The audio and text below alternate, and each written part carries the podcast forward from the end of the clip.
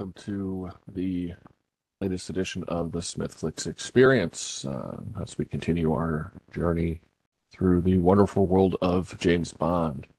So we're in the 70s now, and it's time for Diamonds Are Forever.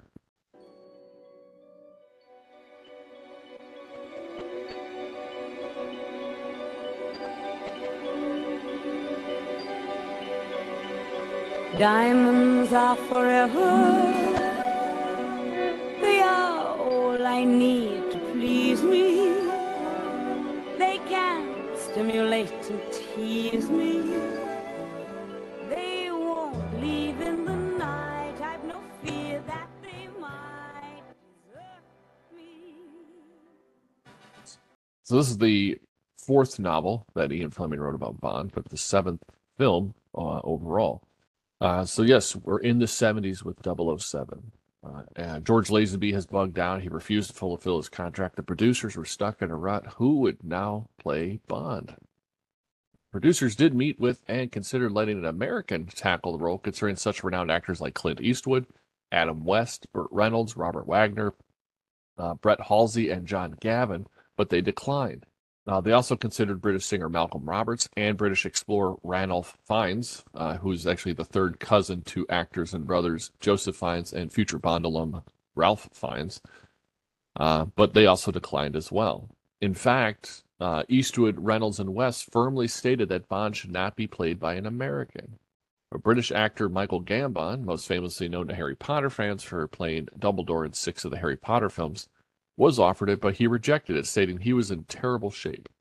Uh, producers Cubby Broccoli and Harry Saltzman then were approached by Ro- approached Roger Moore, um, who they originally considered to do On Her Majesty's Secret Service, but he had to decline because he did an extra season of The Saint.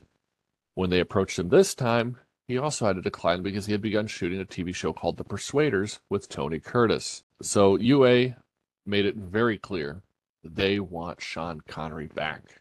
When the producers approached Connery to return, he demanded a fee of $1.25 million. UA, of course, graciously accepted. Uh, this actually set a record with Connery as he became the highest paid actor at that time. To sweeten the deal, UA did offer to finance two back to back films of Connery's choice. Both sides were agreed, and the rest is history. Uh, the producers also brought back director Guy Hamilton to helm this Bond outing. They wanted to be more like how Goldfinger was. They also brought back singer Shirley Bassey to perform the theme song. This actually marks the second time that Hamilton has directed the Bond film, so and it won't be his last. All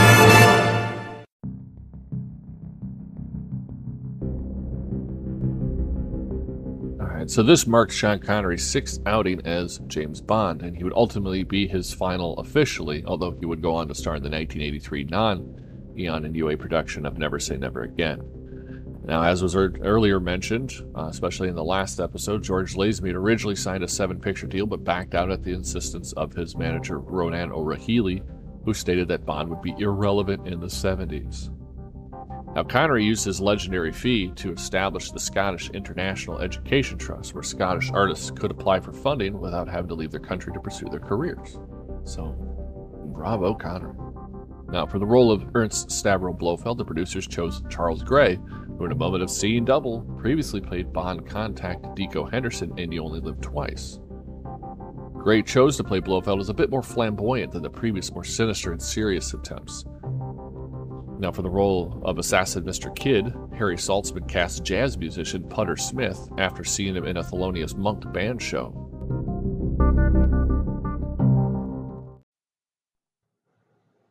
For the uh, role of Assassin and Mr. Kidd's partner in crime, Mr. Wint, the producers originally cast musician Paul Williams, who's probably best known in the movie world for playing Little Enos Burdette in the Smokey and the Bandit films. However, he couldn't agree with the producers on compensation, so he was replaced by Bruce Glover. Glover is most recognized for some supporting roles, such as playing Duffy in the 1974 noir mystery classic Chinatown, starring Jack Nicholson and Faye Dunaway and Deputy Grady Coker in the original Walking Tall films.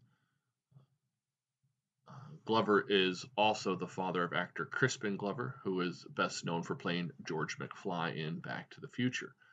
Uh, Glover was surprised that he got the part, as producers originally felt he was too normal and that they wanted a more deformed Peter Lorre type actor. And actually, I think that's like perfect casting right there. Glover just does it fantastically. Uh, for the role of Bert Saxby, an employee of Willard Whyte, who's like the casino manager who's really working for Blofeld, uh, the producers cast legendary actor Bruce Cabot. Uh, Cabot is pro- probably best known for playing Jack Driscoll in the 1933 classic King Kong, as well as the 1936 Fritz Lang crime film Fury and the 1939 Western Dodge City. He's also known as one of the Wayne regulars, appearing in several uh, John Wayne films, including The Comancheros, Hatari, McLintock, In Harm's Way, The Green Berets, Chisum, and Big Jake. Uh, this actually wound up being Cabot's final role as he had passed away the following year. Now, for the role of eccentric billionaire Willard Whyte, the producers cast Jimmy Dean.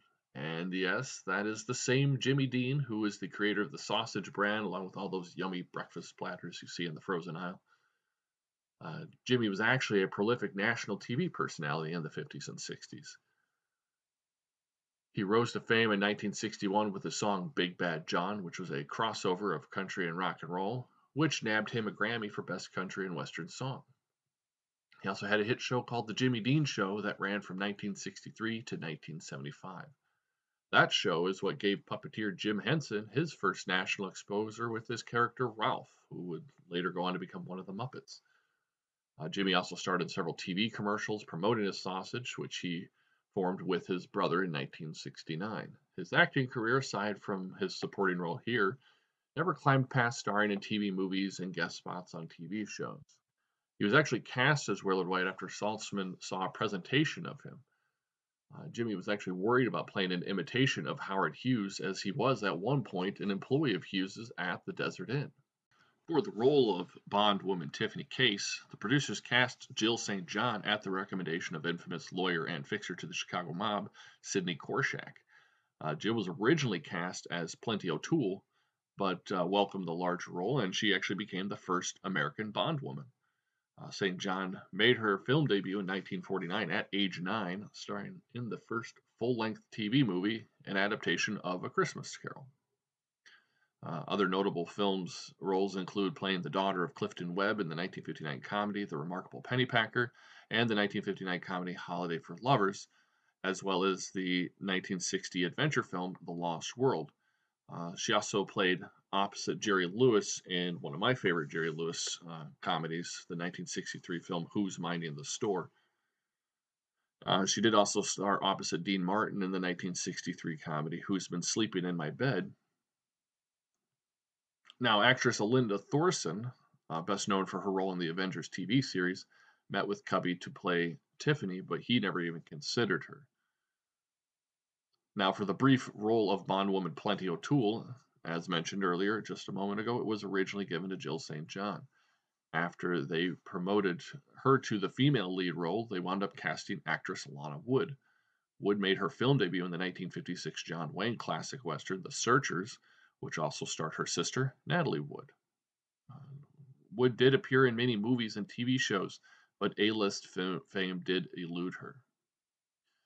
Oh, and you may may not recognize the face, but you may recognize the voice if you're a keen Bond fan. The, the person who played the doctor, the dentist uh, in the movie, was played by David DeKeyser, who actually dubbed Draco's voice in On Her Majesty's Secret Service. And of course, as usual, Bernard Lee, Lois Maxwell, and Desmond Llewellyn reprised their roles as M, Moneypenny, and Q. So actually, this marked the first film to be primarily set in the US and not the UK or Europe. Uh, this was a condition set by Hamilton, who had difficulties with the trade unions during the filming of his war epic Battle of Britain. Filming locations did include LAX in Los Angeles, California, as well as Las Vegas, Nevada. Filming was also conducted at Universal City Studios in Hollywood and Pinewood Studios in London. Now, the desert outside Las Vegas was the stand in for the desert scenes in South Africa, and the climactic oil rig sequence was shot offshore near Oceanside, California. Uh, other filming locations included Antibes, France, uh, Amsterdam, and the Frankfurt Airport in Germany. So now let's take a look at the plot. We open in a Japanese house. Without warning, a man gets tossed through the paper wall, and we see a man in a tan suit kicking the crap out of him. Now we recognize Sean Connery's voice, but they keep his face hidden. Where is he? he demands. I shan't ask you politely next time. Tosses the guy through another paper wall, picks him and throws him up against the wall, choking him with his arm. He asks where Blofeld is, and he manages to choke out Cairo. So we then see an Egyptian man playing blackjack at a casino in Cairo. The man says, Hit me, and we see a hand spin him around in the chair and slug him in the face. Well, he did say to hit him, so. The man slumps on a roulette uh, wheel, and we hear Bond telling him that he has one chance as he chokes him. The man chokes out, Ask Marie. Then we then see a beautiful woman lounging outside a pool, where we finally see Connery's face. She asks who he is, and he saunters up to her with that famous swagger and replies the famous line, Bond, James Bond. She asks if there's something she can do for him. He says there is something that he wanted to get off her chest before he rips off the top of her bikini and starts to strangle her with it. Bond certainly seems to have a new fondness for strangling people. So then we cut to a man talking about making masks or full reconstruction or something like that. Uh, a man walks in wearing a green, green Nehru jacket. The scientist refers to him as Blofeld. So here is Blofeld. Blofeld demands the procedure take place tonight, but the scientist attempts to refute, but it's no use. We then see a man being lowered into a mud bath. The scientist leaves, and Bond enters wearing an all black stealth suit. Looks around. The man in the tub opens his eyes. We see him slowly lift a gun he has in the mud. Bond spots him, does a forward roll, and pulls on a chain that opens the bin that's holding the mud. It comes pouring out, looking like a giant diarrhea, and the man drops in the mud. It just and down and everything. It's kind of gross if it wasn't actually mud. So Bond reaches in there and grabs a water gun, spraying out the face. It's not Blofeld, but some rando. Then he hears a voice saying, Making mud pies, 007. Bond whirls around. There's Blofeld standing there. Blofeld laments that the man would have become him had he given him enough time and says it's a pity because he wanted to see how the operation would come out. Two guards enter and Blofeld instructs them to get his gun. Bond goes to reach for it in his jacket, but the guard tells him to stop and reaches for it himself, where his hand is met with some sort of sharp metal trap. Nice booby trap. Bond then picks up some scalpels and throws them at the other guard, killing him. Blofeld grabs a knife, lunges across a gurney at Bond, but Bond grabs him and drops a big surgical lamp on him. He then straps him to the gurney, spins it around, and pushes it toward a pool of what appears to be molten metal. Blofeld slowly sinks in and dies. Welcome to hell, Blofeld, Bond says. Then we see Blofeld's cat meowing before the camera zooms in on its diamond collar, which we then transition to the opening credits. Once again, wonderfully done by Maurice Binder. Shirley Bassey does return for the second time singing the title song. I don't think it's quite as good as the Goldfinger theme song, but it's still pretty good and it's uh, pretty memorable. Uh, the credits show these various models intercut with stunning diamonds sparkling and shine. It's really quite beautiful. You know, it reminds me of one of those uh, those uh, low budget uh, diamond exchange commercials. You know, where they just they really shine the light to get the brightness and the the uh, the sparkly personality of the diamond out. So. Uh, we then cut to M giving a somewhat boring lecture on diamonds to Bond as he observes one in a case. Bond looks uninterested, and M asks if he's paying attention, to which Bond repeats what M said. Bond questions bringing in MI6 on what he calls a simple smuggling matter. M says that Sir Donald has convinced the Prime Minister otherwise. He also reminds Bond that now that Blofeld is dead, he hopes he can expect some solid work from him. M then introduces Bond to Sir Donald, who offers them sherry.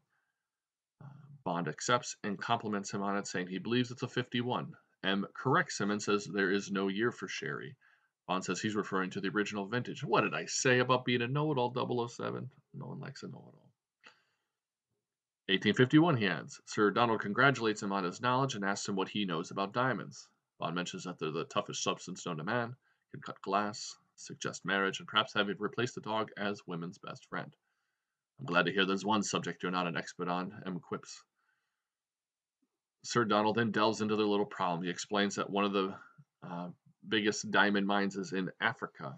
In a fascinating and often funny scene, We actually see the process going on as he talks. We cut to an African mining facility where we see men digging in a mine.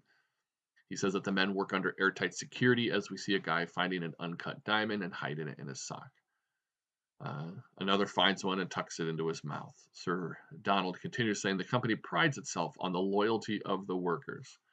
That's where the humor mostly lies. Is the, the you know the he's saying one thing and the and the visual we're getting is showing quite a different one. So we then see them at the company dentist, where the dentist pulls out the diamond from the worker's mouth. He studies it and goes up to place it in a hidden box before he wraps a wad of cash and some paper and hands it to the man. Another worker enters, smiling a mouthful of pearly whites, indicating he's been coming here for quite a while.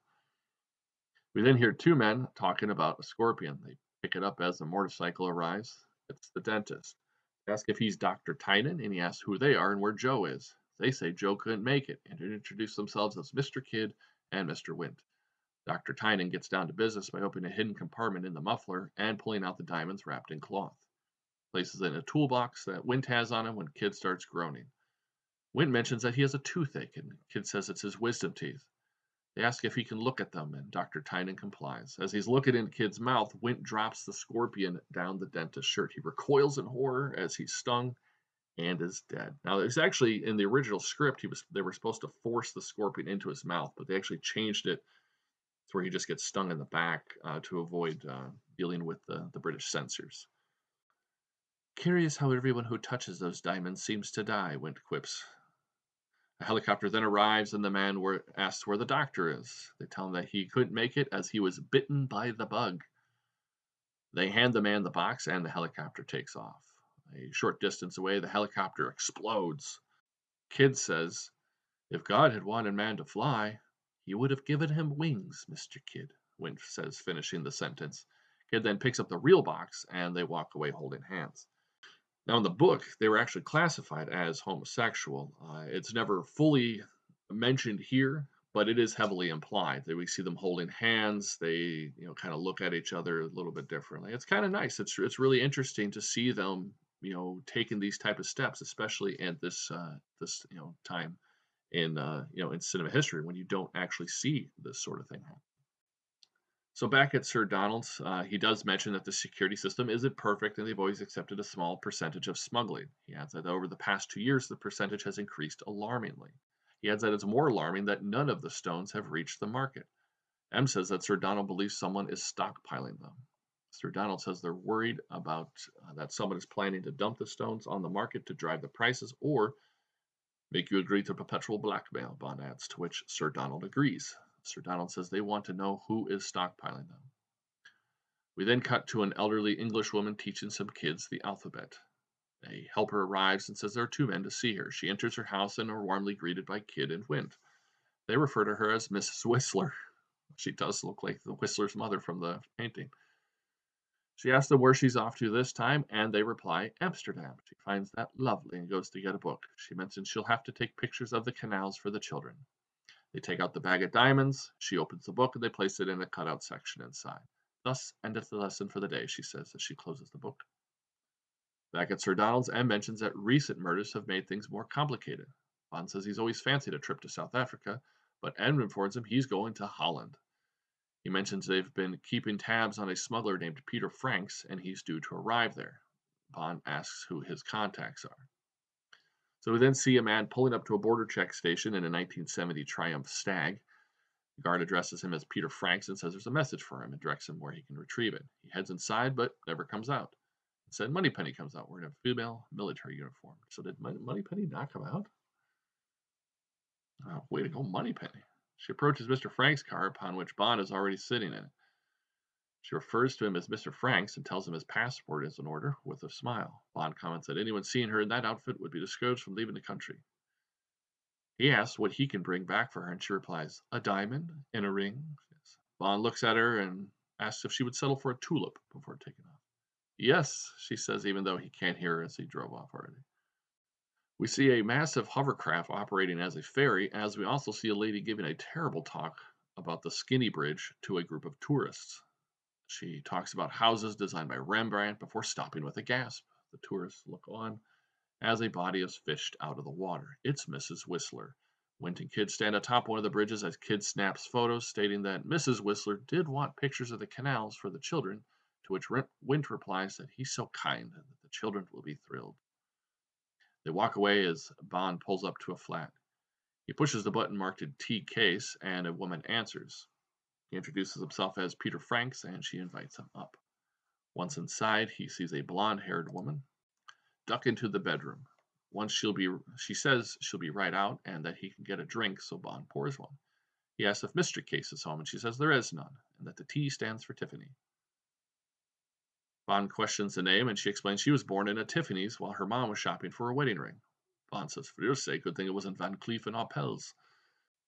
Tiffany walks out, this time with curly brown hair and wearing nothing but lingerie. Bond asks if she was a blonde before, and they have playful banter. She asks if he prefers blondes or brunettes, and he replies, if the collars and the cuffs match. Geez, Bond. Easy where you're going there. She takes his drinks and says she'll get some ice. She leaves and goes back into the bedroom. There, she sprays something on the glass and dusts it for a fingerprint. Once she reveals the thumbprint, she places it in front of a camera and snaps a picture of it. She then wipes off the print, puts some ice in the glass, and comes back, putting a negligee on. Bond compliments her on wearing a nice little number, and she retorts that she doesn't dress for the hired help. So I guess it makes more sense to just prance around half naked. So she asks for his passport, which he gives to her. She looks it over and scoffs at his profession, which he says which says he is an occupation transport consultant. She sarcastically calls it cute before handing it back to him. She says she's going to finish dressing, to which Bond says, Oh, please, not on my account. She heads back into her room and looks at the photograph of the fingerprint. She feeds it into an analyzer and pulls up a photo of the fingerprint belonging to the real Peter Franks. She compares them side by side. They match. Back in the living room, Bond takes a drink and smells something odd. He sniffs the glass and holds it up to the light, aware that she's used something on it. He smiles and turns as Tiffany re enters. She's now wearing a black dress and a red wig. Bond quips about how much he doesn't like redheads as they have terrible tempers. Yet it somehow seems to suit her, he adds. Bond invites her to a restaurant, but she cuts him off and says that she never mixes business with pleasure. Neither do I, Bond says. She says that's good and that he can stop with the cute remarks till after he gets the diamonds into Los Angeles.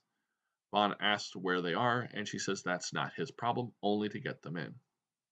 She adds that they're 50,000 carats. Bond does quick calculation remarks that that's 142 carats per ounce, and that won't be too easy to smuggle. Tiffany Carrot saying that's why he's being paid $50,000. And what did you think you were going to be? A pair of earrings?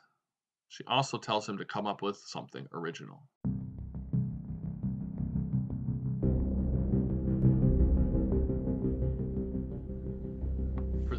Role of assassin and Mr. Kidd's partner in crime, Mr. Wint, the producers originally cast musician Paul Williams, who's probably best known in the movie world for playing Little Enos Burdette in the Smokey and the Bandit films.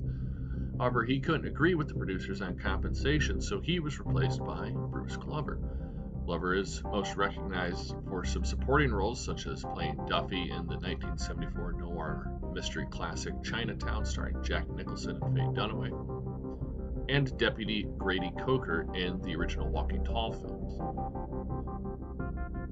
Glover is also the father of actor Crispin Glover, who is best known for playing George McFly in Back to the Future. Uh, Glover was surprised that he got the part, as producers originally felt he was too normal, and that they wanted a more deformed Peter Lorre type actor. And actually, I think that's like perfect casting right there. Glover just does it fantastically. For the role of Bert Saxby, an employee of Willard Whyte, who's like the casino manager who's really working for Blofeld, uh, the producers cast legendary actor Bruce Cabot. Uh, Cabot is prob- probably best known for playing Jack Driscoll in the 1933 classic King Kong, as well as the 1936 Fritz Lang crime film Fury and the 1939 Western Dodge City. He's also known as one of the Wayne regulars, appearing in several uh, John Wayne films, including The Comancheros, Hatari, McLintock, In Harm's Way, The Green Berets, Chisum, and Big Jake.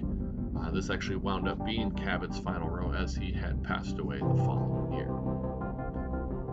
Now, for the role of eccentric billionaire Willard Whyte, the producers cast Jimmy Dean. And yes, that is the same Jimmy Dean who is the creator of the sausage brand, along with all those yummy breakfast platters you see in the frozen aisle. Jimmy was actually a prolific national TV personality in the 50s and 60s. He rose to fame in 1961 with the song Big Bad John, which was a crossover of country and rock and roll, which nabbed him a Grammy for Best Country and Western Song. He also had a hit show called The Jimmy Dean Show that ran from 1963 to 1975. That show is what gave puppeteer Jim Henson his first national exposure with his character Rowlf, who would later go on to become one of the Muppets. Uh, Jimmy also started several TV commercials promoting his sausage, which he formed with his brother in 1969. His acting career, aside from his supporting role here, never climbed past starring in TV movies and guest spots on TV shows. He was actually cast as Willard Whyte after Saltzman saw a presentation of him. Jimmy was actually worried about playing an imitation of Howard Hughes, as he was at one point an employee of Hughes's at the Desert Inn. For the role of Bond woman Tiffany Case, the producers cast Jill St. John at the recommendation of infamous lawyer and fixer to the Chicago mob, Sidney Korshak. Uh, Jill was originally cast as Plenty O'Toole, but uh, welcomed the larger role, and she actually became the first American Bond woman. Uh, St. John made her film debut in 1949 at age 9, starring in the first full length TV movie, an adaptation of A Christmas Carol. Uh, other notable films roles include playing the daughter of Clifton Webb in the 1959 comedy The Remarkable Pennypacker and the 1959 comedy Holiday for Lovers, as well as the 1960 adventure film The Lost World. Uh, she also played opposite Jerry Lewis in one of my favorite Jerry Lewis uh, comedies, the 1963 film Who's Minding the Store. Uh, she did also star opposite Dean Martin in the 1963 comedy Who's Been Sleeping in My Bed, now, actress Alinda Thorson, uh, best known for her role in the Avengers TV series, met with Cubby to play Tiffany, but he never even considered her. Now, for the brief role of bondwoman Plenty O'Toole, as mentioned earlier just a moment ago, it was originally given to Jill St. John. After they promoted her to the female lead role, they wound up casting actress Lana Wood. Wood made her film debut in the 1956 John Wayne classic western The Searchers, which also starred her sister, Natalie Wood. Wood did appear in many movies and TV shows, but A-list fame did elude her. Oh, and you may may not recognize the face, but you may recognize the voice if you're a and Bond fan. The, person who played the doctor, dentist uh, in the movie, was played by David DeKeyser, who actually dubbed Draco's voice in On Her Majesty's Secret Service Of course, as usual, Bernard Lee, Lois Maxwell, and Desmond Llewellyn reprised their roles as M, Moneypenny, and Q. So actually, this marked the first film to be primarily set in the US and not the UK or Europe.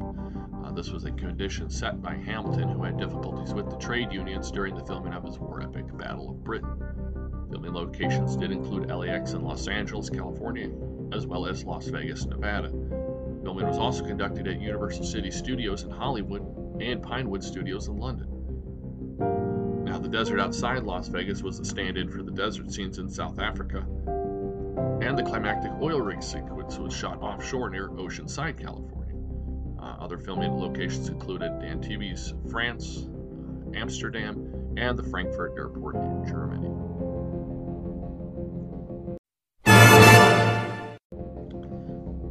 So now let's take a look at the plot. We open in a Japanese house. Without warning, a man gets tossed through the paper wall, and we see a man in a tan suit kicking the crap out of him. Now, we recognize Sean Connery's voice, but they keep his face hidden.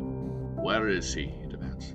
I shan't ask you politely next time. Tosses the guy through another paper wall, picks him and throws him up against the wall, choking him with his arm. He asks where Blofeld is, and he manages to choke out Cairo. So we then see an Egyptian man playing blackjack at a casino in Cairo. The man says, Hit me. We see a hand spin him around in the chair and slug him in the face. Well, he did say to hit him. So. The man slumps on a roulette wheel, and we hear Bond telling him that he has one chance as he chokes him. The man chokes out, Ask Marie. And we then see a beautiful woman lounging outside a pool, where we finally see Connery's face. She asks who he is, and he saunters up to her with that famous swagger and replies his famous line, Bond, James Bond. She asks if there's something she can do for him. He says there is something that he wanted to get off her chest before he rips off the top of her bikini and starts to strangle her with it. Bond certainly seems to have a new fondness for strangling people. So, then we cut to a man talking about making masks or full reconstruction or something a man walks in wearing a green, green Nehru jacket. The scientist refers to him as Blofeld. So here is Blofeld. Blofeld demands the procedure take place tonight, but the scientist attempts to refute, but it's no use. We then see a man being lowered into a mud bath. The scientist leaves, and Bond enters wearing an all black stealth suit. He looks around. The man in the tub opens his eyes. We see him slowly lift a gun he has in the mud. Bond spots him, does a forward roll, and pulls on a chain that opens the bin that's holding the mud. It comes pouring out, looking like a giant diarrhea, and the man draws in the mud. It just up and down everything. It's kind of gross if it wasn't actually mud. So Bond reaches in there and grabs a water gun, spraying out the face. It's not Blofeld, but some rando. Then he hears a voice saying, Making mud pies, 007. Bond whirls around. There's Blofeld standing there. Blofeld laments that the man would have become him had he given him enough time and says it's a pity because he wanted to see how the operation would come out. Two guards enter and Blofeld instructs them to get his gun. Bond goes to reach for it in his jacket, but the guard tells him to stop and reaches for it himself, where his hand is met with some sort of sharp metal trap. Nice booby trap. Bond then picks up some scalpels and throws them at the other guard, killing him. Blofeld grabs a knife, lunges across the gurney at Bond, but Bond grabs him and drops a big surgical lamp on him, then straps him to the gurney, spins it around, and pushes it toward a pool of what appears to be molten metal. Blofeld slowly sinks in and dies. Welcome to hell, Blofeld, Bond says. Then we see Blofeld's cat meowing before the camera zooms in on its diamond collar. Should we then transition to the opening credits. Once again, wonderfully done by Maurice Binder. Shirley Bassey does return for the second time singing the title song. I don't think it's quite as good as the Goldfinger theme song, but it's still pretty good and it's uh, pretty memorable. Uh, the credits show these various models intercut with stunning diamonds sparkling and shining. It's really quite beautiful. Reminds me of one of those uh, those uh, low budget uh, diamond exchange commercials, you know, where they just they really shine the light to get the brightness and the the sparkling personality of the diamond out. Uh, we then cut to M giving a somewhat boring lecture on diamonds to Bond as he observes one in a case. Bond looks uninterested, and M asks if he's paying attention, to which Bond repeats what M said. Bond questions bringing in MI6 on what he calls a simple smuggling matter. M says that Sir Donald has convinced the Prime Minister otherwise. He also reminds Bond that now that Blofeld is dead, he hopes he can expect some solid work from him and then introduces Bond to Sir Donald, who offers them sherry. Bond accepts and compliments him on it, saying he believes it's a 51. M corrects him and says there is no year for sherry. Bond says he's referring to the original vintage. What did I say about being a know-it-all 007? No one likes a know-it-all. 1851, he adds. Sir Donald congratulates him on his knowledge and asks him what he knows about diamonds. Bond mentions that they're the toughest substance known to man, can cut glass, suggest marriage, and perhaps have it replace the dog as women's best friend. I'm glad to hear there's one subject you're not an expert on, M quips. Sir Donald then delves into their little problem. He explains that one of the uh, biggest diamond mines is in Africa. In a fascinating and often funny scene, we actually see the process going on as he talks. We cut to an African mining facility where we see men digging in a mine. He says that the men work under airtight security as we see a guy finding an uncut diamond and hiding it in his sock. Uh, another finds one and tucks it into his mouth. Sir Donald continues saying the company prides itself on the loyalty of the workers. That's where the humor mostly lies. Is the you know the he's saying one thing and the and the visual we're getting is showing quite a different one. So we then see them at the company dentist, where the dentist pulls out the diamond from the worker's mouth. He studies it, and goes up to place it in a hidden box before he wraps a wad of cash in some paper and hands it to the man. Another worker enters, smiling a mouthful of pearly whites, indicating he's been coming here for quite a while. We then hear two men talking about a scorpion. They pick it up as the motorcycle arrives. It's the dentist. Ask if he's Dr. Tynan, and he asks who they are and where Joe is. They say Joe couldn't make it, and introduce themselves as Mr. Kidd and Mr. Wint. Dr. Tynan gets down to business by opening a hidden compartment in the muffler and pulling out the diamonds wrapped in cloth. Places it in a toolbox that Wint has on him when Kidd starts groaning. Wint mentions that he has a toothache, and Kidd says it's his wisdom teeth. They ask if he can look at them, and Dr. Tynan complies. As he's looking in Kidd's mouth, Wint drops the scorpion down the dentist's shirt. He recoils in horror as he's stung and is dead. Now, it's actually in the original script, was they were supposed to force the scorpion into his mouth, but they actually changed it to where he just gets stung in the back uh, to avoid uh, dealing with the, the British censors.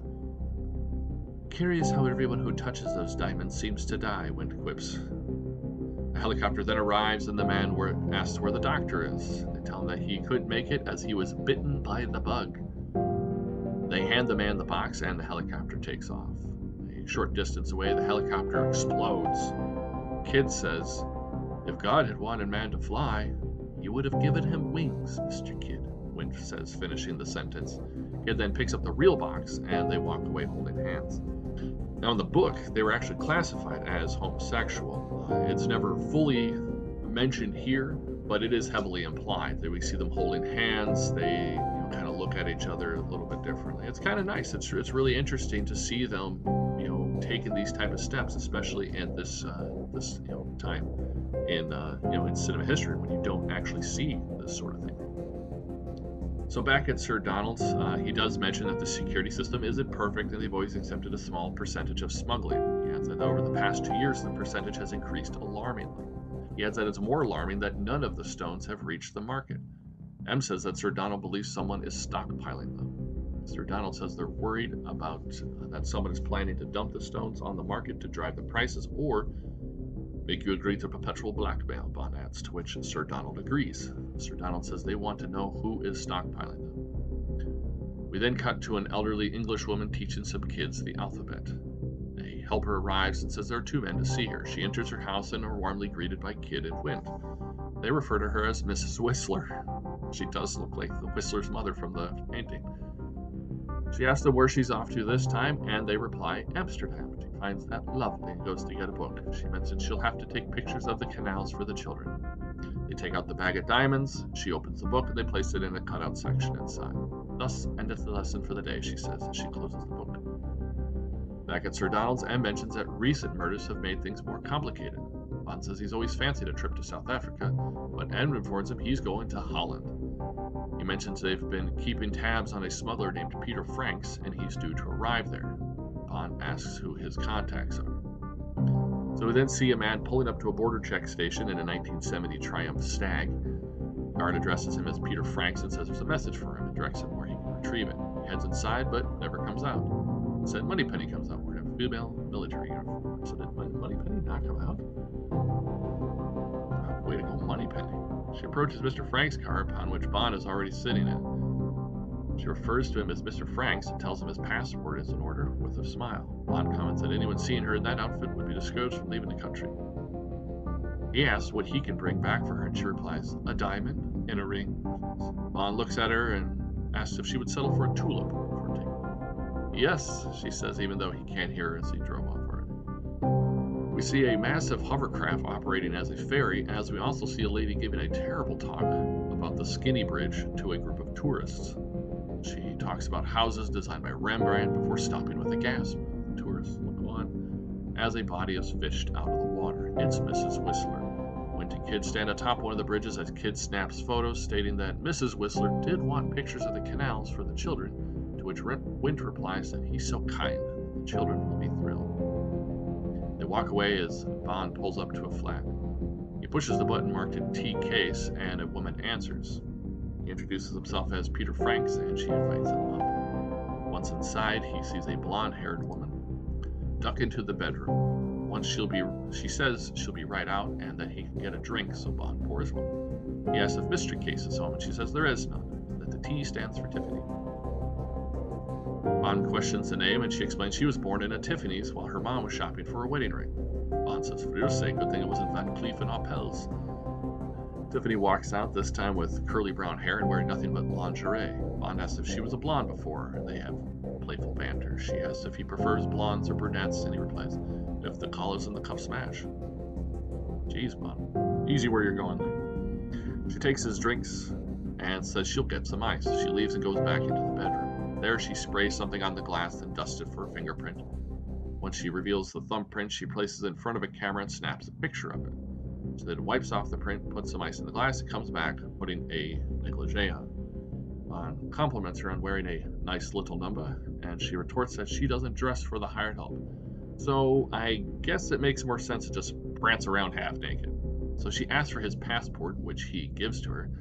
She looks it over and scoffs at his profession, which he says which says he is an occupation transport consultant.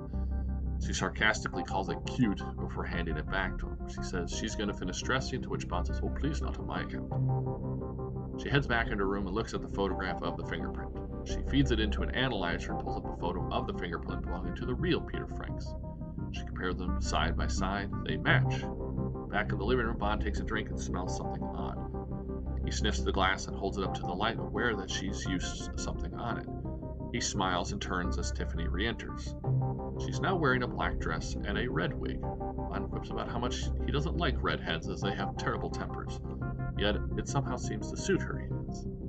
Bond invites her to a restaurant, but she cuts him off and says that she never mixes business with pleasure. Neither do I, Bond says. She says that's good and that he can stop with the cute remarks until after he gets the diamonds into Los Angeles. Bond asks where they are, and she says that's not his problem, only to get them in. She adds that they're 50,000 carats. Bond does quick calculation, remarks that that's 142 carats per ounce, and that won't be too easy to smuggle. Tiffany Carrot saying that's why he's being paid $50,000. And what did you think you were going to be, a pair of earrings? She also tells him to come up with something original.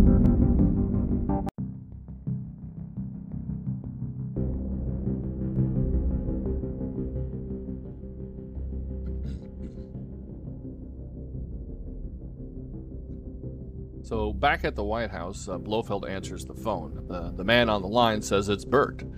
Uh, we then see it's act- not actually Bert, but rather Bond using a similar tool that Blofeld is using thanks to Q. Uh, Felix is also there. So again, how did Q get from London to Las Vegas so fast? You know, I mean, again, the, the, the, was the Concorde exist at this point? Uh, you know, did, did they develop? Uh, did the Q uh, Q branch develop know, uh, transporter or something like that. We just don't know about it. When he's there, lickety split. So, so Bond, as Bert Saxby, says that they have a problem. Blofeld asks if there's something wrong with his voice, asks if he has a cold. Bond cups his hand over the receiver as Q makes some adjustments on the machine. Bond speaks again, sounding more like Bert. Says that he saw James Bond in the casino. Blofeld says that that's impossible. Bond says he should come down and see for himself then. Bond then adds that if Bond is half the genius people say he is, we got a real problem. Blofeld tells him to calm down and and uh, Bond, as Bert, says that Bond is not working alone. He suggests they move Willard Whyte. Blofeld says that's nonsense and that he's perfectly safe at his summer house. Felix whispers that it's on the ridge about 10 miles outside of town. Blofeld says he's surprised as it's not like him to panic. Again, Bond, as Bert, says he just doesn't want to mess with anyone as tough as James Bond. Blofeld says not to worry about Mr. Bond, and he then instructs Bert to go to Mr. Whyte's summer house as it feels that Mr. Whyte has outlived his usefulness. He adds to do it cleanly. Bond complies and hangs up. He tells Q that that ridiculous contraption actually worked, and that Q has surpassed himself. Q says it was nothing, that he made one for the kids last Christmas. Felix instructs his man Maxwell to get ready to hit the penthouse as soon as they ha- as soon as they have Whyte. Maxwell complies. So at the Whyte House, Blofeld calls and asks for Professor Metz. He instructs Metz that there's been a change of plans and that the deadline is being moved up to 24 hours and he will join them immediately. Bond and Felix arrive at the summer home. Bond requests five minutes to get up there and five minutes to find Whyte. Takes off his jacket and heads inside the home. It appears to be empty. A woman turns around in a lounge chair and says hi. She gets up, does a cartwheel, introducing herself as Bambi. Bond says, Good evening. And I'm Thumper, another lady lying on a rock says. She asks if there's anything they can do for him, and Bond replies that he can think of several things offhand, but for the time being, he's looking for Mr. Whyte. Thumper says that Willie is over there, pointing away and gestures for Bond to help her down. Bond asks if that's all there is to it, and Thumper says no, that first they're going to have a ball. She then kicks Bond in the stomach. Bond doubles over as Thumper scurries toward the door, telling Bambi it's her turn. Bond stands up as Bambi front flips towards Bond and kicks him in the chest, knocking him back. Thumper helps him up and pushes him toward Bambi, who flips him over her back. Thumper cartwheels over in front of Bond, telling Bambi she's on again. Bond then sees Bambi run and leap, and he ducks, but she doesn't come down. He looks up and she's swinging from a trapeze bar. She sits atop it and calls for Thumper, who comes up running up to Bond and tries to kick him. Bond counters her attack and knocks her to the ground, but is kicked in the face by Bambi, and Bond falls again. Seems the only people that can take out Bond is these two ladies. So Thumper pulls him up again and swings him to Bambi, who wraps her legs around his neck. Thumper does this really bizarre move where she acts like she's gonna hit Bond, but instead she does the splits and does this like strange look back at him. And then she slides her ring, uh, her legs around and gets up, and she's kind of staring at him the whole time with like a like look of intent to kill in her eyes. So it's I don't know what she's trying to do at that point you know, fake him out or what. Bond tries to free himself from Bambi's grasp, but her thighs are too strong. Uh, Thumper slowly gets up and kicks him, knocking him to the ground again. Both Bambi and Thumper surround Bond and slowly close in on him. Bond gets up, and they both kick him into some really odd looking decor that can only be described, I guess, as giant paper towel tubes. Uh, they throw Bond into the pool and dive in after him. Bond reaches up, and suddenly they seem to be, I don't know, their weakness must be water because they're kicking ass at this point, and then and then Bond just suddenly gets up to them and pushes their head underwater, and they're helpless. So he holds them underwater as they struggle to resurface. Felix and his men come rushing in. Felix says Willard Whyte is about to be executed, and look who's giving breaststroke lessons.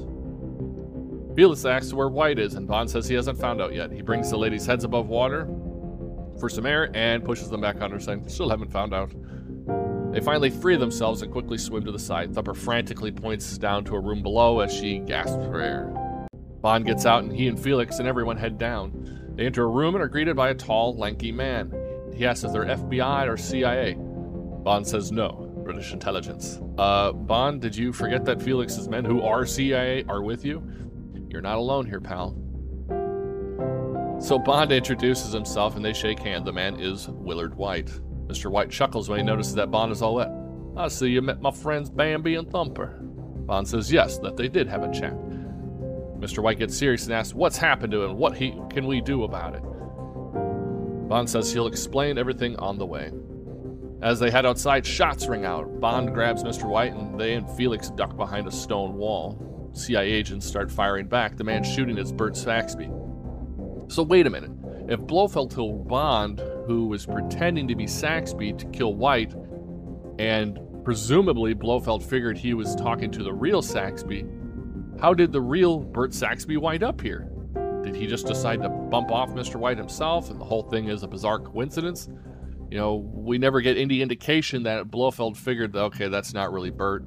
You know, his, you know, he there was some like minor you know suggestions maybe there where he's like it's not like you to act like this sort of thing you know the characteristic was a tiny bit off but you know we don't get any indication where he you know says you know what? I don't believe that was bert or something like that you know? So yeah so the real bert saxby showing up here just seems completely out of out of uh, left field. So anyway one of the agents shoots saxby and kills him. Felix gives the word for his men to storm the penthouse. In a funny moment Bond realizes it's Saxby after he dies, and Mr. Whyte goes, Bert Saxby, tell him he's fired. And Bond gives one of these slow head turn looks with eyes that read sarcasm. It's just, it's one of Connery's best moments, probably in any film, really. Uh, back at the Whyte House hotel and casino, we see several agents rush in. We then see Q playing the slots. He keeps winning, but doesn't collect the wins, just moves on to the next slot machine. Uh, Tiffany rushes up to him, asking him if he's had any luck, referring to him as Mr. Q. He says he's had a bit of luck. She then asks if he's heard anything from Bond or if he or Felix have been talking about her. Q says afraid not, and she asks if he can put in a good word to keep her out of the slammer now that she's working for the good guys. She sees Q win the jackpot again. Tiffany says, well, that's unbelievable. Q shows her a ring.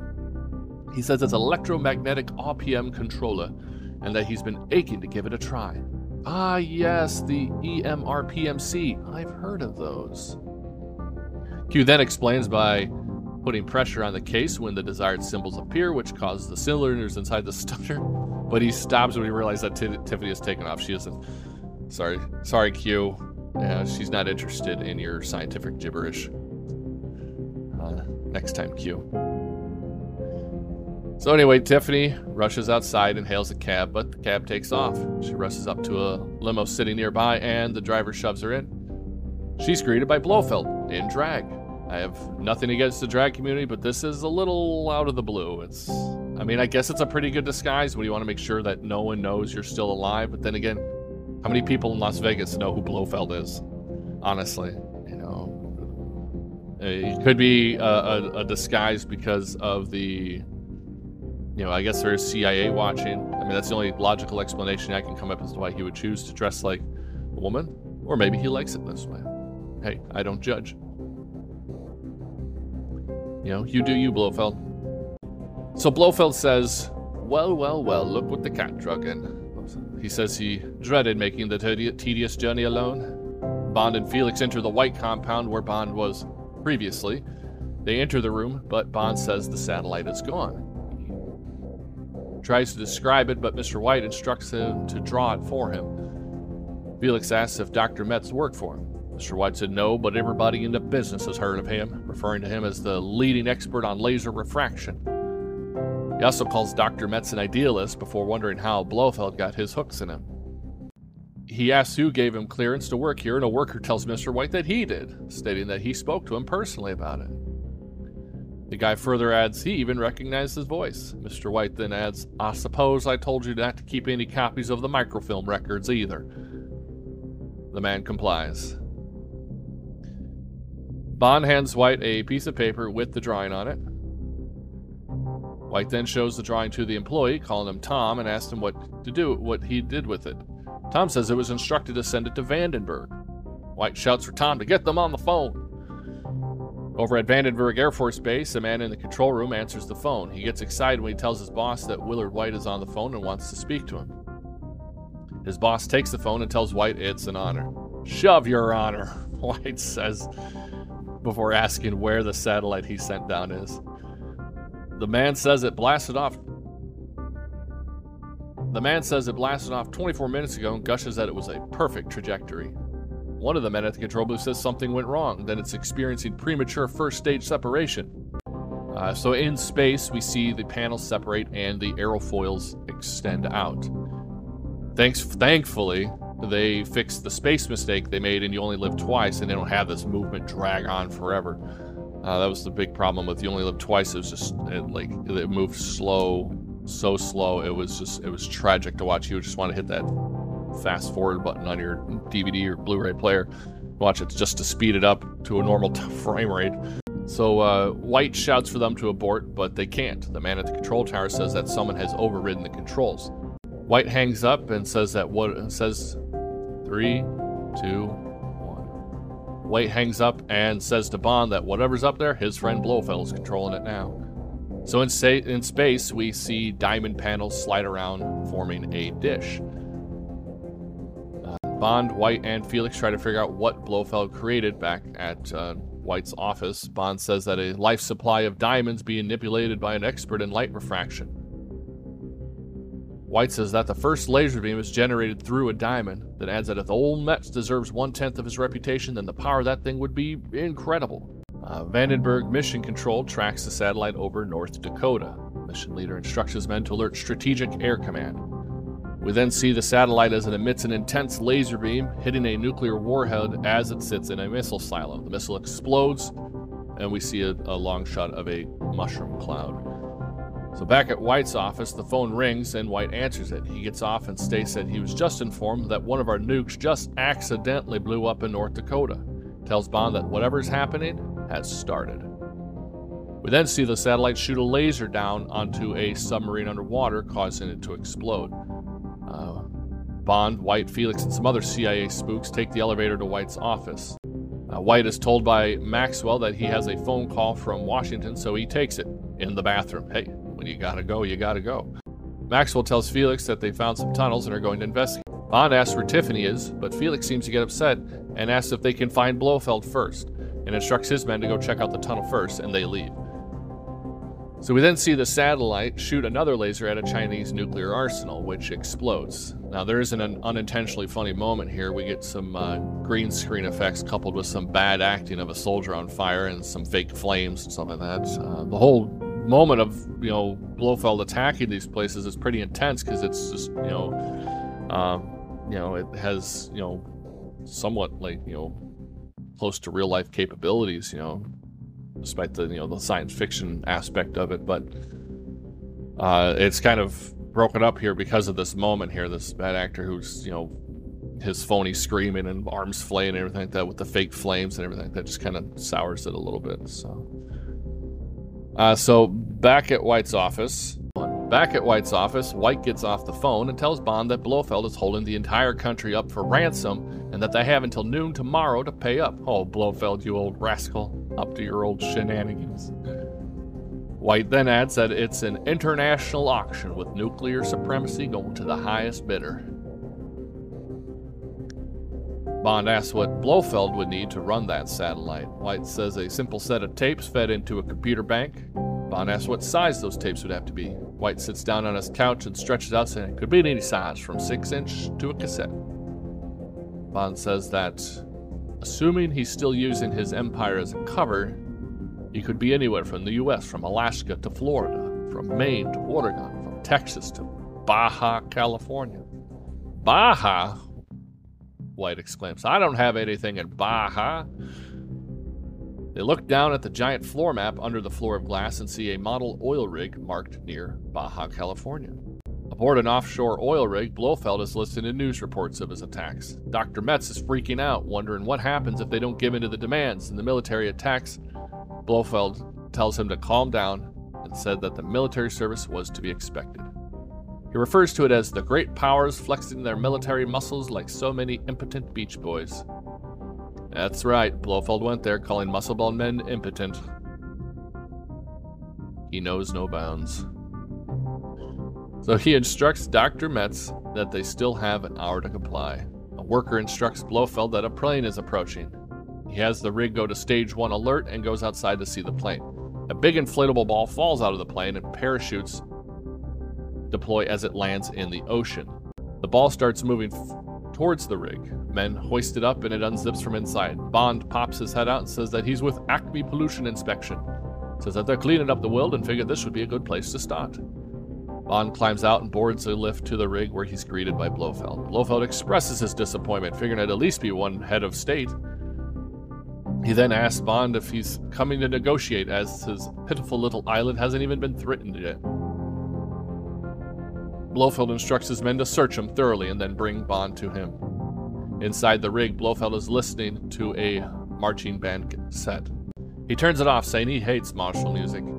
He takes it out, and Blofeld says he's correct that the marching band cassette box contains the master satellite control tape and that he was hoping to switch it out with the original cassette.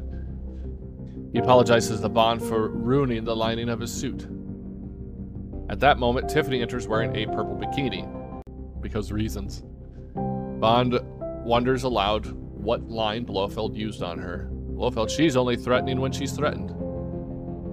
Bond says that he's holding all the aces, including the Dragon Lady, motioning to Tiffany. Blofeld says that he's flattered that Bond is jealous. Blofeld basically states that he's won and offers to show Bond around. Tiffany grabs the cassette off the desk and asks if she can come with. She hands Bond the tape behind their backs. Blofeld says that she might want to put something on over the bikini, saying that he's come too far to have his crew distracted by a pretty body. They head down to the main control room, and Dr. Metz says that they haven't responded yet. Blofeld says they have 12 minutes left, and perhaps some gentle prodding is in order. He looks down at a large globe with his satellite attached, you know, models of the satellite. Emits a little light on where it's, you know, pointed at on the planet. Another funny moment. He tells Bond that at present his satellite is over Kansas. Blofeld then says, "Well, if I destroy Kansas, the world may not hear about it for years." Sorry, Kansas. He then considers New York City with all that smog and traffic, stating it would give them a fresh start. He then says, Washington, D.C. Perfect. Since we have not heard from them, they will hear from us. Bond then approaches the computer bank and inquires about it. Blofeld says it needs a passcode. Bond says it looks simple enough, as all he has to do is press a button. He pushes a button and the cassette ejects and lands on the ground. Bond's look is priceless. Like, he, looks as if Blofeld as if to say, I honestly didn't know that was going to happen. So a goon rushes up with a gun for no apparent reason. Blofeld doesn't look amused and sternly instructs Bond to put it back immediately. Bond picks it up and uses some sleight of hand to switch the tapes. Tiffany enters wearing what appears to be a bikini with sleeves, and this is less revealing. She then asks if Superman is giving him any trouble. Blofeld tells him to put it back, and Bond inserts the marching band tape. Blofeld instructs his men to throw him in the brig. He approaches Tiffany, calls her a bitch, and sticks the master control tape down her bikini bottom. She gives a very surprised look. Yes, that's not obvious at all. No one noticed her eyes bulge and head thrust forward and all that. He says her problems are behind her now. Wink, wink. Bond steps outside and stops to tie a shoe, untying a balloon at the same time. A man runs up and tries to shoot the balloon down, but Bond shoves him out of the way. Tiffany comes running out as Bond takes out the goons and tells them she switched out the tapes. You stupid twit, you put the real one back in. Bond says to her, Honestly, Bond, your pun didn't exactly deliver a clear message, so who's to blame? Sorry, Bond, this one's on you. You should have uh, held onto the tape yourself and like thrown it into the ocean or something. Goons grab Bond and he's escorted to the brig. Overhead, Willard Whyte's helicopter flies by. Felix and White are aboard. They see the balloon and figure that that's the signal. Felix instructs them to attack. A huge shootout ensues as military choppers descend, shooting rockets. Dr. Metz pleads with Blofeld to get on the radio and surrender, but Blofeld refuses. Tiffany sneaks back into the control room and tries to replace the tape again. Blofeld spots the tape shaped outline in her butt and says, Tiffany, you're showing a bit more cheek than usual. She sheepishly looks at him. He has her hand over the tape and has her taken away. He tells Dr. Metz she had nice cheeks too, and that they too bad they weren't brains. So gunfire continues outside as the countdown commences. The goon walking with Tiffany gets shot and she takes off. Bond, who is basically put below the rig, I guess that's the brig for them, makes his way back up. Inside, Dr. Metz pleads with Blofeld to give up, but Blofeld tells him that if he doesn't get back to his post, he'll have him shot. Then Blofeld quietly gets on the horn and instructs to have his bathos sub prepared, then sneaks out. Inside his bathos sub, Blofeld instructs the crane to lift him and prepares to be lowered into the water. Bond rushes up and knocks out the crane operator. Blofeld gets upset that the operator isn't responding and shouts for him to be lowered. Bond hits the lever and the bathos sub crashes in the water. Blofeld shouts, You idiot! You could have killed me! He then instructs to be disengaged, but Bond raises the bathos sub. Now Blofeld is getting pissed. Tiffany rushes up to Bond as Bond slams the bathos sub into a wall. Tells Tiffany to pick up the gun. She goes to hand it to him, but he tells her to shoot them, pointing at the men. She shrieks and fires. The, the recoil sends the gun aiming upwards, and she backs up like she's being vibrated off the platform and falls off the rig. Well, she's dead. Just kidding, she survives. Bond crashes the bathos sub into the control room and jumps out. The entire rig explodes as Bond dives into the water. We then see a cruise ship about to depart. Felix says he'll inform M that he's heading home. Bond says don't tell him which direction. Whyte says for him to give him the word and he'll have the captain do circles in the ocean. We also see that Wint and Kidd have boarded the ship. In the stateroom, Bond and Tiffany are making out. She's about to ask him a question about them, but they're interrupted by room service. The attendants are Kidd and Wint. Wint says that it's his it's compliments from Mr. Willard Whyte and tells him what they're serving. He adds that for dessert, it's le bon surprise as we see Kidd place a fake cake over a bomb. Why do these two want Bond dead? Are they just that thorough and want to catch all of their marks? Are they pissed that they got to look for work again? They got to get in the unemployment line because Bond killed their their um, payroll. It's yeah, it could be personal vengeance for all we know. Uh, Bond with a bottle of wine as Kidd prepares the food. Bond smells the cork and says, It's rather potent, not the cork. Your aftershave, he says to Wint. Wint and Kidd look at each other worryingly. Bond then says the wine is excellent, but rather expected they be served a claret for a meal like this. Wint apologizes and says that the cellar is poorly stocked with clarets. Bond says, then says that this wine is a claret, adding that he smelled that aftershave before, and both times he smelled a rat. Kidd grabs two kebabs and lights them on fire, coming after Bond. Wint grabs a chain from around his neck and tries to strangle Bond with it. Bond breaks the wine bottle and tosses the wine at Kidd, who gets set on fire. Engulfed in flames, he runs and falls over the balcony. Wint, looking upset his boyfriend is dead, continues to try and strangle Bond. Tiffany grabs the cake and throws it at Wint, who ducks. The plaster cake shatters, revealing the bomb. Bond throws Wint over his shoulder, grabs the bomb, pulling Wint's arms between his legs. He then ties the bomb to Wint's hands and throws him overboard where he explodes before he even hits the water. He's suddenly left with his tail between his legs. Bond quips. He then asks what Tiffany was going to ask him again. She asks, How are they going to get those diamonds down again? They look up and they see a bright speck in the sky. Bond looks at her and smiles.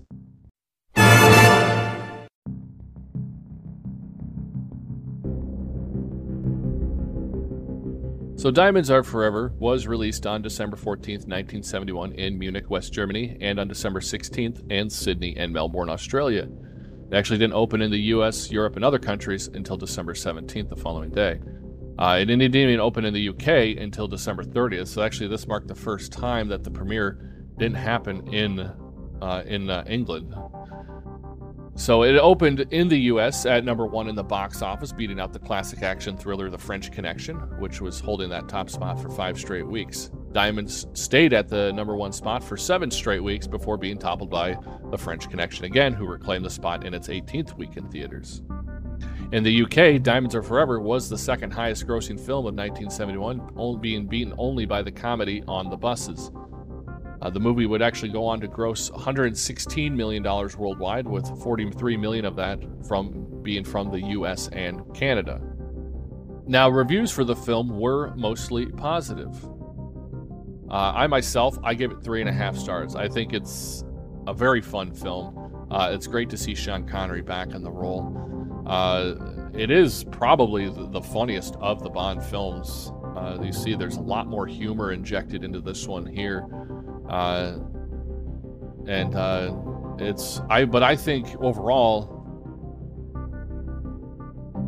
I think it's I think I enjoy the plot, and it's more of the supporting characters, uh, more than than the main characters, you know, themselves. The plot definitely for sure. I just I like the plot. I like the the elements of um, you know the the pipeline of them going through the um, you know the smuggling operation and when uh, Wint and uh, Kidd uh, you know you know bumping everyone off and you know and claiming you know you know breaking every link in the pipeline and everything like that. So I thought that was uh, very unique. Um, I liked I do like uh, this type this Blofeld here. Uh, I think Gray does a really great job. He really brings a different perspective of Blofeld to it. He's he's far more. This is a far more lighthearted Blofeld uh, than you've seen in previous incarnations. I mean, if you look at him in the beginning, starting with From Russia with Love and uh, Thunderball, he's very dark. He's just like you know, you know, you do one thing wrong, you're dead, sort of thing. You you cross him, you're gone, sort of thing. He he's it seems like he's aged and kind of lightened up by this point where he still wants world domination, but he's not quite so evil. Um, it actually it actually plays out pretty well when you when you really think about it. You know, maybe it's saved him some money. His his techniques probably don't cost as much as having to send shuttles up and you know, rockets into space and all this uh, elaborate uh, you know underground you know hidden facilities and whatnot. So it, it, works. I feel it works. Um, my favorite, Jimmy Dean, is probably my favorite supporting character of all the Bond films. It's just uh, he's he brings a lot of uh, humor to it, uh, and, and, it works out really well. He does a great job with that. Um, my biggest gripes are with a lot of some of the uh, you know the some, a little bit of the plot holes that are involved that I mentioned during uh, my discussion of it, of the of the plot. Um, and my biggest gripe is Jill St. John. Um, not so much the actress herself; she's a fine actress. Uh, it's how her character is portrayed. She starts off as headstrong and uh, you know independent. Um, you know, she goes toe to toe with Bond, and she doesn't put up with any of his you know crap, and you know she doesn't fall for any of his you know cheesy lines and charms and all that. But she completely changes and like loses all that towards the end of the film. By the end of the film, she's just turned into this big goof. It's just, you know, she's just become like the the comic relief almost. You know, they just like they ran out of things to do with her ever since she served her purpose. But they had wanted to keep her in the movie because she's the Bond woman, the, the lead Bond woman. And you know, but they they couldn't figure out what to do with her, and that, that kind of always kind of drove me nuts. Uh, so, as far as the other critics, uh, Roger Ebert of the Chicago Sun-Times did give the film a favorable review, stating that the plot is irrelevant and that there are moments of silliness, citing the scene where Bond drives a moon buggy. He also praised the Las Vegas car chase scene, particularly the segment where the Mustang goes on two wheels. Uh, and I will have to add that there. Yeah, that Vegas car chase scene is very well shot, uh, and the stunts are expertly uh, executed. Um, it's a very exciting chasing, even if you do get that, you know, with that uh, two wheel stunt. Even if it is, you know, you get that scene where they, they kind of swing to the other side. So, uh, but it's still overall that was pretty great. Uh, Vincent Canby of the New York Times was enthusiastically positive, calling it great, absurd fun. Uh, Jay Cocks of Time Magazine states that Diamonds Are Forever is the best of the lot it's by all odds the broadest, which is to say wackiest, not sexiest. He further praised Connery as a fine, forceful actor with an undeniable presence who turns his well publicized contempt for the Bond character into some wry moments of self parody. He is capable of doing better things, but whether he likes it or not, he is the perfect, the only James Bond. Now, Gene Siskel of the Chicago Tribune was more negative, writing that the film is not merely bad Bond, it is a bad movie disjointed script completes with all of all things a lack of action for responsibility for this failure. Women are unappealing even to Bond, judging from his lack of ardor, and the villains are hardly threatening. Uh, Peter Schjeldahl of the New York Times also had a positive review saying it's a pretty good movie, not great art, but fantastic packaging. That's probably a perfect way to put it right there.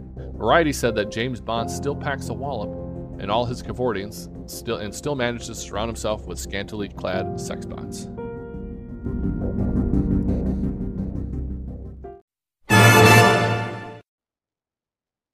Now let's take a look at the differences between the book and the film.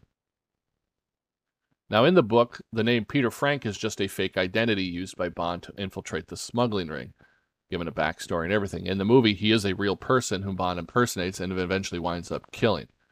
Uh, in the book, the smuggling ring is operated by an American mob outfit, but is undisclosed in the movie. We don't know actually who's controlling the smuggling ring. It's just being interrupted by Blofeld. Uh, in the book, Bond follows the smuggling trail to New York City. Likewise, a gang member named Shady Tree tells him to collect his fee by betting on a rigged horse at the track in Saratoga. When the jockey operating the rigged horse is killed by assassins Wint and Kidd, Bond is then instructed to go to Las Vegas. In the movie, Bond said only tracks the smuggling operations to Las Vegas. Shady, while involved, is not a mobster in the movie, but a stand up comic at the casino, and Bond collects his fee at a funeral home uh, rather than uh, uh, betting on a horse. So, uh, as mentioned in previous films, at this point in the book, Felix is retired from the CIA, working for Pinkertons. In the novels, uh, he's, of course, still active CIA in the movies. Uh, in the novel, Bond is captured and tortured at a ghost town called Spectreville, but managed to escape with Tiffany on a railway pushcart. There is no such sequence in the film. In the novel, Tiffany is much more aggressive toward men and even hates them due to being gang raped as a teenager. This dark backstory is, for obvious reasons, omitted from the film. Uh, Wint and Kidd are also killed aboard a cruise ship much earlier on in the book. In the movie, they are the last bad guys to die. Um, also in the book, Blofeld is not present at all. This was an addition to carry over from the previous film from uh, On Her Majesty's Secret Service. Uh, instead, the primary villain is Jack Spang, head of the Spangled Mob, which goes who goes under the alias ABC. Uh, Spang is actually a character in the movie, but he's more of a minor mobster. He's the guy that uh, that throws uh, uh, Plenty O'Toole out the window and says, "I didn't know there was a pool down there." So that does it for this episode of the Smithflix Experience. Don't forget you can reach out to me via email at smithflixpodcast at gmail.com. Tell me what you think of the show, uh, offer insights, favorite parts, things like that, uh, and I'll read your email on the next episode. Uh, you can also feel free to check us out through Amazon Music or Audible, Spotify, Google Podcasts, and Apple Podcasts.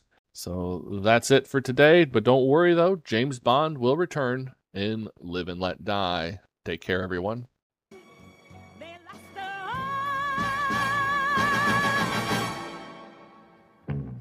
Diamonds are forever, forever, forever. Diamonds are forever.